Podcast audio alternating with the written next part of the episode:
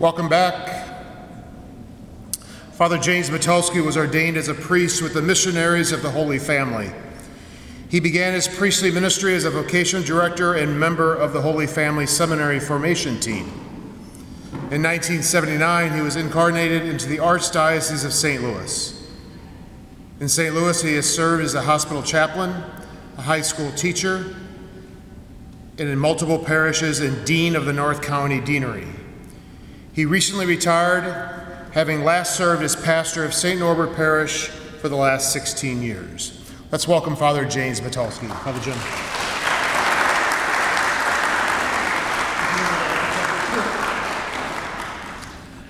Good morning. So let's begin with some prayers, all right? In the name of the Father, and of the Son, and of the Holy Spirit, amen. Come, Holy Spirit, fill the hearts of your faithful and kindle them in the fire of your love. Send forth your Spirit, and they shall be created, and you shall renew the face of the earth. Let us pray. O God, who by the light of the Holy Spirit did instruct the hearts of the faithful, grant that by that same Holy Spirit we may be truly wise and ever enjoy his consolation. Through this same Christ our Lord. Amen. Our Father, who art in heaven, hallowed be thy name. Thy kingdom come, thy will be done, on earth as it is in heaven. Give us this day our daily bread, and forgive us our trespasses, as we forgive those who trespass against us. And lead us not into temptation, but deliver us from evil. Amen. Hail Mary, full of grace, the Lord is with thee. Blessed art thou among women, and blessed is the fruit of thy womb, Jesus. Holy Mary, Mother of God, pray for us sinners, now and at the hour of our death. Amen. Saint Joseph, pray for us. So, I'm going to explain the talk a little bit because it's going to sound kind of crazy.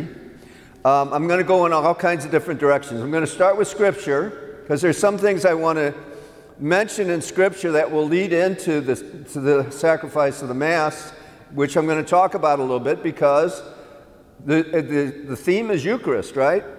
And uh, so I'm going to talk about the Mass, and then I want to talk about adoration.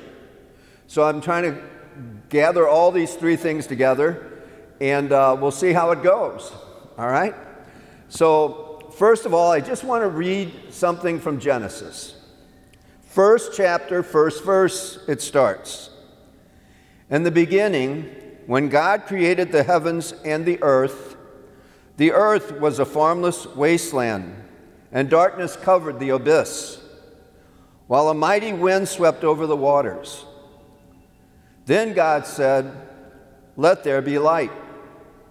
And there was light. God saw how good the light was.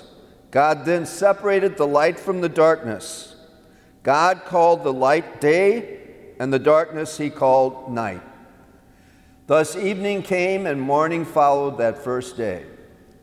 Then God said, Let there be the dome, a dome in the middle of the waters, to separate one body of water from the other. And so it happened. God made the dome and it separated the water above the dome from the water below the dome. And God called the dome the sky. Evening came, and morning followed that second day. Then God said, Let the water under the sky be gathered into a single basin, so that the dry land may appear. And so it happened. The water under the sky was gathered into its basin, and the dry land appeared. God called the dry land the earth, and the basin of the water he called the sea. God saw how good it was.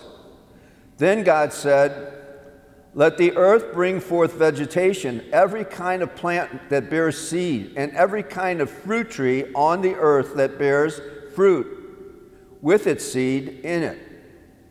And so it happened the earth brought forth every kind of plant that bears seed, and every kind of fruit tree on earth that bears fruit with its seed in it. God saw how good it was. Evening came, and morning followed, the third day. Then God said, Let there be lights in the dome of the sky that separate day from night. Let them mark the fixed times, the days, and the years, and serve the luminaries in the dome of the sky to shed light upon the earth. And so it happened. God made the two great lights, the greater one to govern the day, and the lesser one to govern the night. And he made the stars. God set them in the dome of the earth, I mean, in the dome of the sky, and shed light upon the earth, to govern the day and the night, to separate light from the darkness. God saw how good it was. Evening came and morning followed, the fourth day. Then God said, Let the waters teem with an abundance of living creatures, and on the earth let birds fly beneath the dome of the sky. And so it happened. God created the great sea monsters of all kinds of swimming and all kinds of swimming creatures with which the water teems, and all kinds of winged birds. God saw how good it was. And God blessed them, saying, Be fruitful, and multiply, and fill the waters of the sea, and let the birds multiply on the earth. Evening came, and morning followed the fifth day. Then God said, Let the earth bring forth all kinds of living creatures, cattle, creeping things, and wild animals of all kinds. And so it happened. God made all kinds of wild animals, all kinds of cattle, and all kinds of creeping things of the earth. God saw how good it was. Then God said, Let us make man in our image, after our likeness. Let them have dominion over the fish of the sky, the birds of the air, the cattle, and over all the wild animals and all creatures that crawl on the ground. God created man in his image. In the divine image, he created him. Male and female, he created them. God blessed them, saying, Be fruitful and multiply, fill the earth and subdue it. Have dominions over the fish of the sea, the birds of the air, and all living things that move on the earth. So, why did I read all that? Well, if you notice, everything that I mentioned, everything on this earth, came from the Word of God. The Word. He spoke it and it happened. It came into being. And with that in mind, I'm not going to, this will not take real long, I promise you, but I want to read a little bit from the first chapter of John.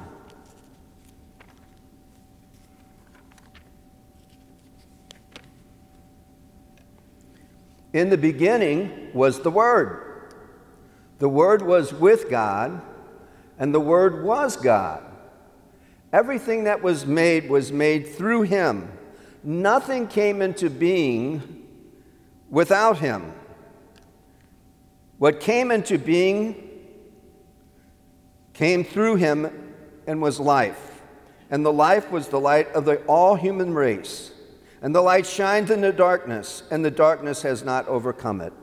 So now we see that all that God spoke into existence was spoken into existence through the Word, the second person of the Blessed Trinity, Jesus Christ, who came onto this earth. And as John goes on, he says, He pitched his tent among us.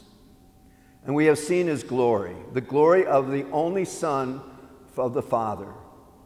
So basically, what we see is Jesus Christ is the Word made flesh. Now, the reason why I bring that all into this talk today is because I think it's important for us to realize that Jesus has been in on this whole process from the very beginning, and so has the Holy Spirit. You know, in, in the description of creation, uh, the author also speaks about how the Holy Spirit hovered over what was going on, hovered over the waters of creation. So basically, the whole Godhead was involved. So, and here's another thing God existed before time. So it speaks about in the beginning. In other words, this is when the beginning is when our time began. But God was before our time, and God in us will be after our time. And, it prob- and actually, I think it would be correct to say we were actually before our time, too. Because if God existed and God is unchangeable, everything that exists in God always exists. So somehow or another, we've always existed in God. But we are experiencing our journey in this world in our lifetime. Now, there's another interesting thing in that first reading from Genesis that I mentioned. It says that we are created in the image and likeness of God. It even speaks in many translations about the divine image of God. And, and basically, then it kind of mellows that out by saying likeness. So, what does that mean? And, you know, I believe that everything that exists in the spiritual realm also has something pointing toward it in the physical realm. So when we are told that we're made in the image and likeness of God, the first thing that comes to my mind, comes to my mind, is the idea of DNA. If you would take a little speck of my body, my DNA, just a little cell or two, and find it somewhere, you could trace it back to me. Right? There is nobody, and the trillions of people that have ever existed on the face of the earth, there's nobody that can be identified as me or any part of me except that which is possessed in my DNA.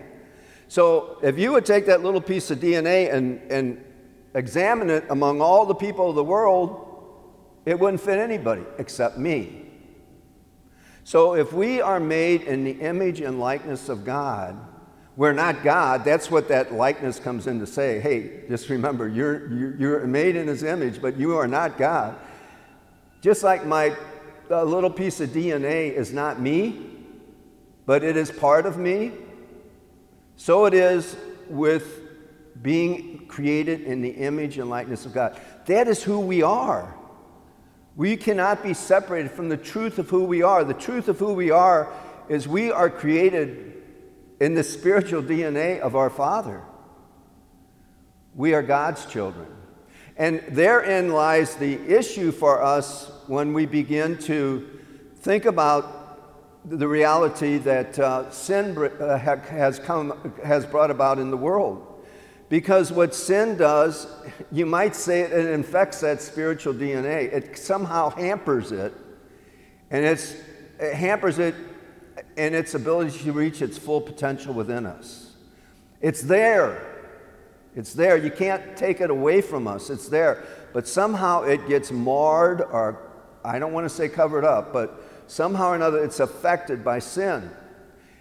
It, loses its potency. Maybe that's a good way to say it. It loses its potency because of sin. So, what Jesus came to do was to recover what was lost. And he came and he suffered and died and rose from the dead. We know that action that he took on Calvary is the salvific action that takes place in the Mass. But you see, everything that Jesus did before then is part of that too.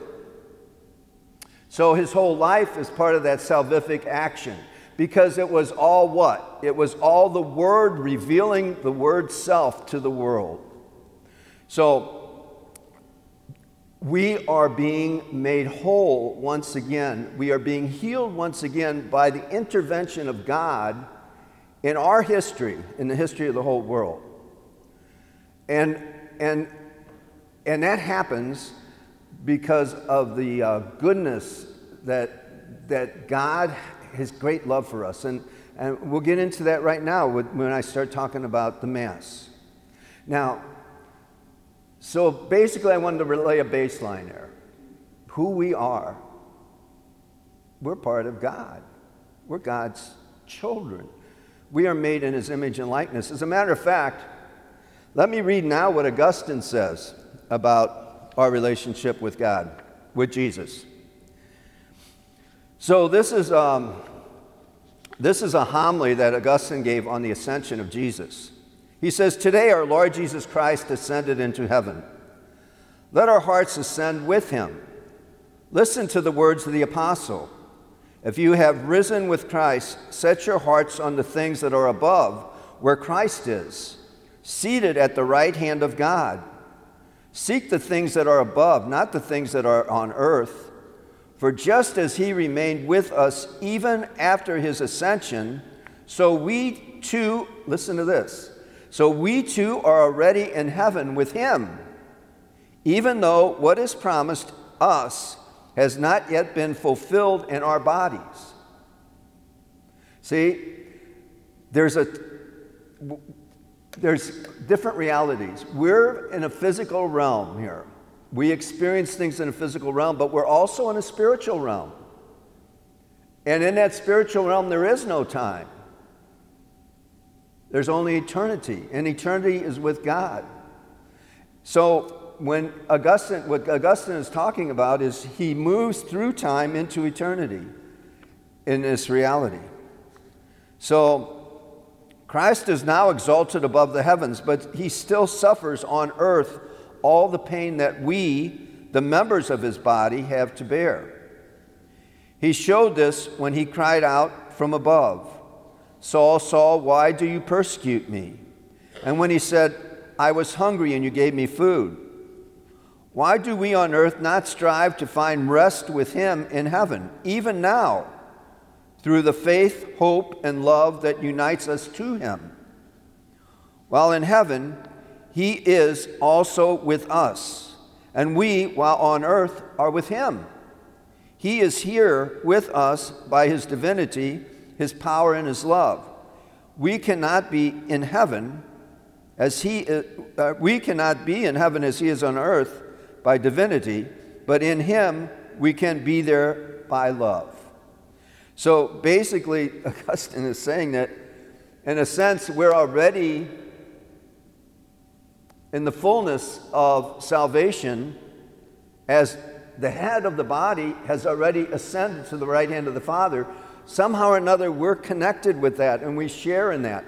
And the reason why I bring that up here is, as I begin to talk about the Eucharist is when we talk about the Mass, there's two different realities that have to be thought about. I'm being saved, and I am part of a community that's being saved. Let me go back to the, um, the Passover, the first, the, the, when the first Passover, when, when the people of Israel were set free. Every one of those individual people were set free. But even the very day of the Passover, think about this. Someone had to kill the lamb.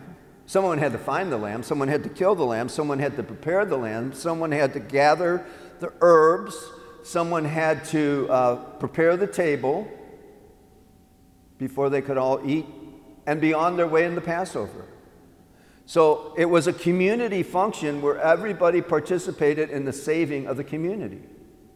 So the Mass is not only me being saved, and that's very important to me, but it's us being saved, and that should be important to all of us.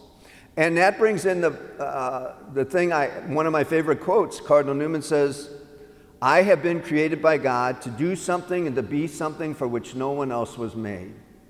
So when we participate in the Mass, we're remembering that we're part of this body that we're supposed to give something to and share something with and receive something from. That's all part of who we are. So we can't just go to Mass just as individuals, we go to Mass as a group seeking the salvation of God. Now, what happens when we get there? There's a, a great explanation of all the different parts of the Mass in the, um, in the, uh, the web page of the National Bishops Conference. And you can read that, and I, ho- I encourage you to read that, but I, I don't want to necessarily approach this that way. I want to talk about it more of a, in a, a different kind of way. So, what happens when we go to Mass? We come, we come from our own homes. Um, we, uh, I can remember as a little kid getting ready for Mass in the 60s, and uh, six people in one house in one bathroom. That's how we prepared for Mass. so it wasn't always um, a peaceful preparation, right? And especially as us, we kids got older and uh, had to take more time in the re- bathroom to prepare ourselves to look proper to all of our friends and make a, uh, some kind of a statement in public, it took longer. So basically, I understand that as people come, they're not necessarily coming fully prepared for what's going to happen. But I think it's important for us to think about how to prepare ourselves because actually, what's going to happen is something very special, very sacred, very, very amazing. And somehow or another, we, if we rush in, sit down, and, and are so absorbed about all the stuff that we have to do when we get home, we can miss the point. So basically, what is the point? We come First thing we do is we express our sinfulness. Lord, have mercy. Christ, have mercy. We express the fact that we are sinners. All of us are sinners. Unfortunately, sometimes in church situations, people want to convince everybody else that they're holy. Well, we're not that holy. We're all sinners. And until we admit that, we're, we're not, but I shouldn't say we're not that holy. I should say we're not that perfect. We're all holy because we're all the saints of God, but we're not perfect. And until we admit that, we can't go much further, right? It's interesting in 12 step programs, the first thing you, one of the first things you have to admit is that you're powerless. You need help. You can't do it by yourself. We come seeking God's mercy. You remember the, uh, the, the tax, the, the, the sinner and the, uh, and the, and the and the Jewish leader that were in temple together. And, and the Jewish leader was saying, I'm thank you, God, that I'm not like everybody else, especially that guy over there, that sinner. And the sinner said, Lord, have mercy on me. Lord, have mercy on me. Jesus says that guy was moving out of the temple saved, the other wasn't. So it's not that we're so perfect, it's that we know and understand our great need of God. So basically, um, after that, we hear the word once again. The word becomes present for us, right? And then we move into offertory. And what happens at offertory? We bring the gifts, our gifts, fruit of the vine, work of human hands, we bring it all before God. And we bring it before God for Him to do something special with, to, to, to imbue it with with the salvific action that he came to the earth to bring. And then we move into the consecration. Now, it's interesting if you look at the stories of the Last Supper, when Jesus was getting ready to go to the consecration, what's the first thing he did? He got up from table and he goes and he washes all the disciples' feet. Now, I got to watch my time. I don't want to, I don't want to cut into lose time. She's going to talk after me. So, so basically, what's happening there? So Jesus sees a need in his disciples. It wasn't a big need, wash their feet, you know, but he saw a need. And it kind of reminds me of a, a good parent, right? You know, a good parent I can remember, I don't know how many times I remember my mom taking her handkerchief and, and moistening it and then wiping my mouth or something like that. I see moms doing that all the time. Um, they just want to do whatever they can do. And there's another interesting thought Jesus kneels down in front of his disciples to do that. Here's God kneeling down in a loving touch, wanting to take care of the needs of his disciples, his apostles.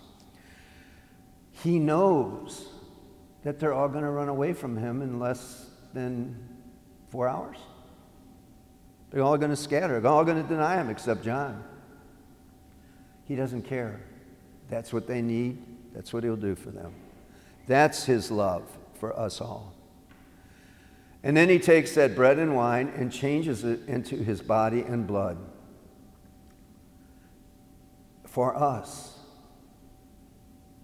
And then He goes to the cross and activi- activates what He has done at the Last Supper. And it's hard for us to imagine, but what happens at Mass is this. Somehow or another, we penetrate from time into eternity. Because you see that suffering, death, and resurrection of Jesus always exists. It exists everywhere, always, at all times. What happens at Mass is we access it.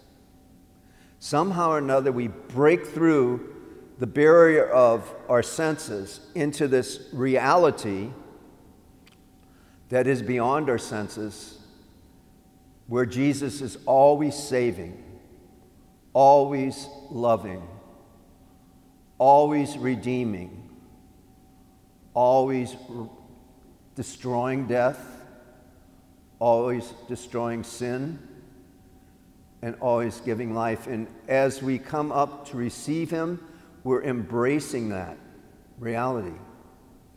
We are immersing ourselves in the salvation of Jesus that is given for us. And, it, and we are celebrating the fact that we're all part of that great mystery.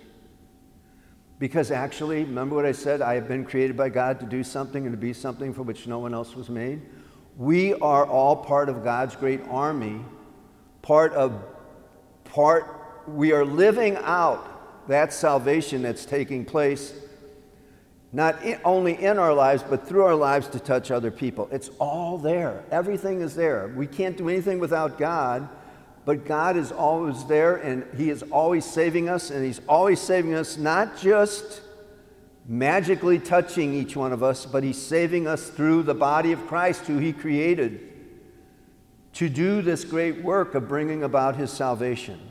And we're all being nurtured by the gift of love that He's giving, and then we're all being sent out to continue to do the work. I would kind of compare it to this you know, if you're in an army, uh, you're a soldier in the army, well, you want to take care of yourself, right? But you also realize that you're part of a group. And it's the whole group together that moves forward. You got to do your best to be your best to save yourself and save the rest of the group. And they all got to they're all part of the same mission. We're all part of the same mission. Jesus is our King. The mission is bringing about the salvation that He offers. And uh, He uses us. It's amazing. Why would He use us? I mean, look at how weak we are. I look at myself and I think, how could He possibly use me? Because there's so much broken in me. And yet, and you can all say the same, I'm sure. If you can't, well, good, good for you, but most of us understand we're very broken people. But yet, He uses us, and He needs us to do it. Because this great event that I'm talking about is locked in eternity, not locked in eternity, is found in eternity, but has to move out into this world in order to take effect. And it's in us who are nourished with it that that effect can happen for the rest of the world. And that's why we're here. We are not here for any other reason but to realize that as part of God's DNA, as part of the body of Christ, we carry out his mission. You notice Paul says, he says, uh, I fulfill in my life what is lacking in the sufferings of Christ. Well, that sounds kind of crazy until you really think about it. So I think what it means, because I could never get a definitive answer from anybody, I think what it means is this the salvation has already occurred. Then comes Jim Mitulski along and messes up. The salvation's there already because the suffering, death, and resurrection of Christ is always accessible to me for that salvation to take place. So now, that which was lacking in the suffering of Christ, that is, my messing up, has happened, and now that part of the salvation of Christ is brought to fulfillment. Does that make sense to you? I hope it does. It sounds kind of, I'm kind of on a deep level here, but um, I, think it, I think it makes a lot of sense. I, I, I really don't want to use this, this um, no, I won't, I won't use it because it could be mistaken in a lot of different ways. So I, I was going to use another example. I love analogies, you know, and some of them really fall short, and this one might really fall short, so I'm not going to use it. So, anyway, with that in mind now, let's move into adoration. So, why do we have adoration? Well, think about it. When we just had Mass, the bread and wine was transformed into the body and blood of Jesus. We accessed eternity through this ritual that we call the, uh, the, the Mass, the Holy Sacrifice. We access eternity through this ritual. And now we have this physical reality, this what we look looks like bread to the human eye, but we who are of faith understand it to be the body and blood of Jesus, understand that to be total redemption, understand that to be everything that happened on Calvary and in the resurrection we maintain that reality when we hold on to the Blessed Sacrament and, and for, for our adoration. So it's like, it's like we, t- we find a way to access the mystery of the Mass at other times. We can come to the chapel and we can sit with Jesus. Now, in Mass, you know, there's all kinds of distractions going on and, and all kinds of realities going on and all kinds of good things going on. But now we have more time to just sit with Him. When I, I look at the host and, the, and, and, and I think one of the crazy thoughts, well, I don't think it's a crazy thought, but one of the interesting thoughts that come to my mind is um, an astronaut. An astronaut just think of yourself as an astronaut circling the Earth and looking down on the whole Earth, and saying, Wow, there's people right now getting born. There's people falling in love. There's people dying. Right now, as I'm looking at this, it's all happening. There's little kids celebrating their birthdays. There's young couples getting married. There's an old man or an old woman saying goodbye to their loved one on their deathbed. All of that's going on right now as he looks at the earth. Well, when we we got to understand Jesus is beyond our our world. And he looks and he sees all those things going on in our world, and he sees all these things going on in our life. And as we sit with him, um, he sees us. You know what? When he was on Calvary, hanging on the cross, and he looked out, he probably saw you in that chapel, visiting him, being with him, trying to connect with him. He saw that already because he's in eternity. And and as you gaze on him, he's gazing on you. And sometimes we say, well, I don't really know if anything's going on. I don't, any, I don't feel anything. You know, I go to the beach sometimes in Florida. Well, I get there, I'm white as a ghost. And by the week's end, I'm brown. Well, what happened? Did I do something? I was just there. Couldn't help but being affected by just being there. Not only physically was I affected, but I got a lot of vitamin D inside of me. What I needed. When we sit with Jesus, we might not always realize what's going on, but be assured something is going on. He wants so much to touch us. He wants so much to love us. He wants so much for us to know that we are safe if we put ourselves in His arms. He wants that for us. He makes Himself available to us. And just think when He was hanging on the cross, He said, It's all worth it.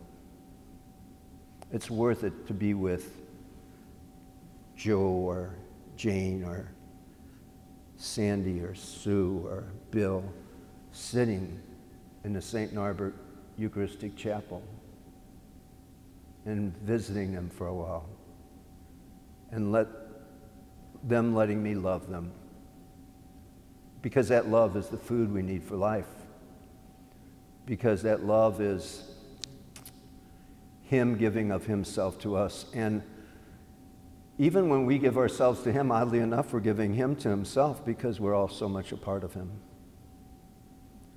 And it's helping us to reconnect with all of that. We might say, well, do, I don't really have time to, for that. Well, you better realign your values because that's the only thing that matters. Everything else will pass away. That's the only thing that matters is God. And all of us in God.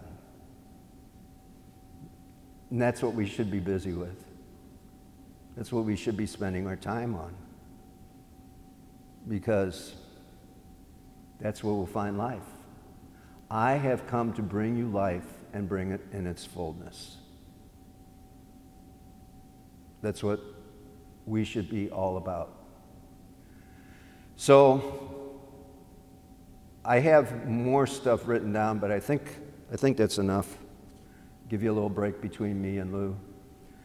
I've heard listened to Lou before, and you probably need the break. No, I'm just kidding. You probably need the break from me.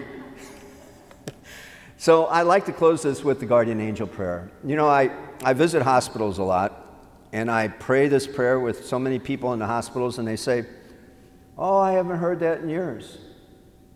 I, I really picked up my devotion, my guardian angel, when I got sick one time, and I didn't know where to turn or how much help I would need.